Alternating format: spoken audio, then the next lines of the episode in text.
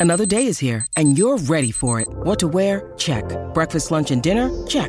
Planning for what's next and how to save for it? That's where Bank of America can help. For your financial to-dos, Bank of America has experts ready to help get you closer to your goals.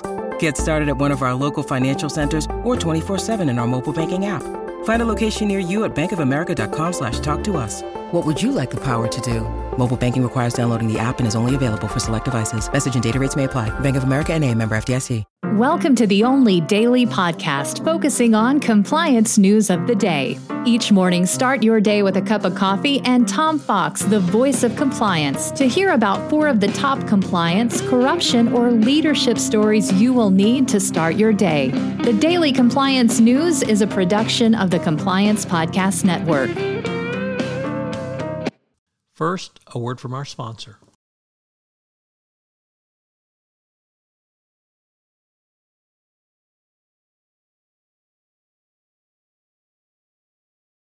The daily compliance news for July 14, 2022, the Dodge, Bob, and Weave edition.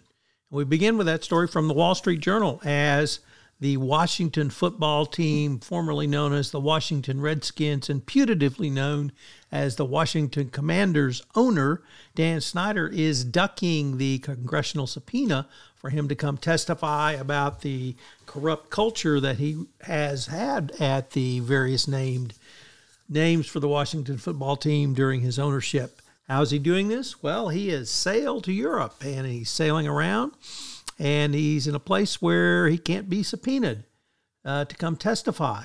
Uh, he wants to control the testimony, or rather, the all of the questions at the testimony. And of course, the uh, congressional committee won't do that. Eventually, he'll have to come back to the United States.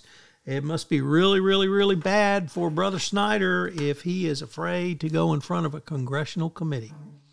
Uh, next up, corruption in Iran. I know you're shocked, just shocked.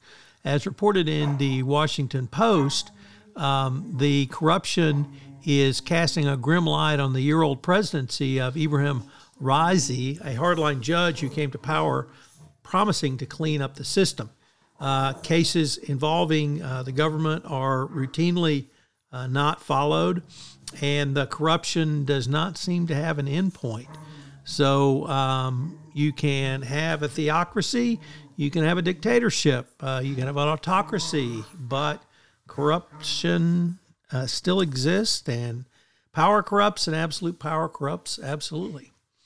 Uh, next up from Reuters, the attempt by uh, Christopher Novinger, a Texas financial planner, uh, to get his gag order lifted, uh, his SEC, the gag order in his SEC settlement uh, was rejected by the Fifth Circuit but interestingly, in a concurrence, two judges said that this was a prior restraint and that he had agreed to it with counsel. So uh, they were going to let it pass this time, but they basically have invited uh, a lawsuit against the SEC gag order. This has been a part of SEC settlements for quite some time. And if you're part of the FCPA settlement world, you certainly know it's a part of that too. So, um, can you settle a case? on your terms and then claim uh, it's all BS, well, that's what a lot of people want to do. And if you go to the Fifth Circuit, they may let you do it. And finally, from the BBC, the business executives who ran Tokyo Electric Power Company and who were sued by shareholders, that's uh, Fukushima, for uh, those in the know, have been hit with uh, $79 billion, that's B with a billion, in damages. So, uh, you know, what's, I'm sure they can just uh, throw money in the pot and uh, get that settled.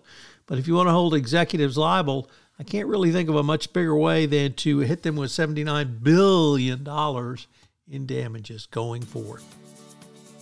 The Daily Compliance News is a production of the Compliance Podcast Network and a proud member of C Suite Radio. Thanks so much for listening. I hope you'll join me again tomorrow.